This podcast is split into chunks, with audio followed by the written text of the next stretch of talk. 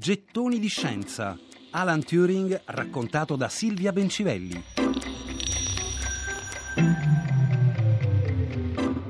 Ripartiamo da quella foto di Alan, quella con gli amici, in maniche corte e calzoncini, su un molo pronto a salpare per una gita in barca.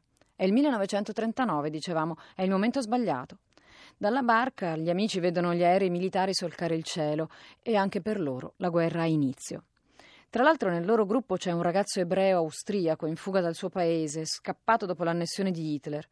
E tra l'altro in questi mesi Turing, sembra non entrarci niente questa storia, ma invece è importante, ha visto al cinema un film che lo influenzerà come poco altro.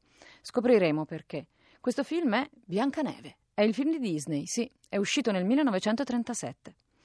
Ma la guerra è inizio, dicevamo, ed è il momento di un'altra foto quella di una villetta vittoriana di mattoncini rossi con il parco e il laghetto che è ancora lì e che oggi ospita un'elegante sala da tè. Si chiama Bletchley Park. Bletchley Park è il posto dove il governo inglese in quegli anni mette tutti i cervelli migliori, cioè i matematici, per lavorare alla guerra. Le foto di Bletchley mostrano una novità per la vita di Turing, cioè mostrano tante donne.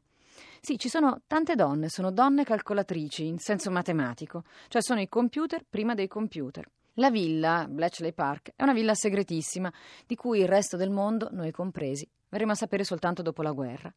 Se guardate le foto, che oggi sono tante, che si trovano appunto anche soltanto facendo una ricerca su Google, vedete file e file di ragazze al lavoro. Non sono macchine da cucire quelle che stanno maneggiando, ma macchine da calcolo.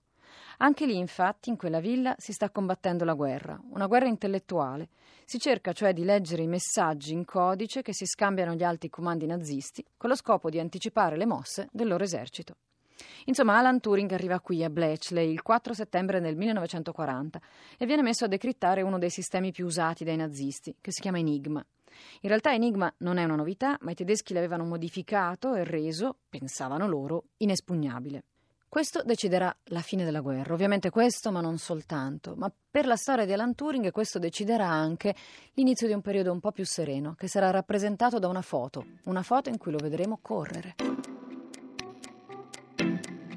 Gettoni di scienza. Alan Turing raccontato da Silvia Bencivelli.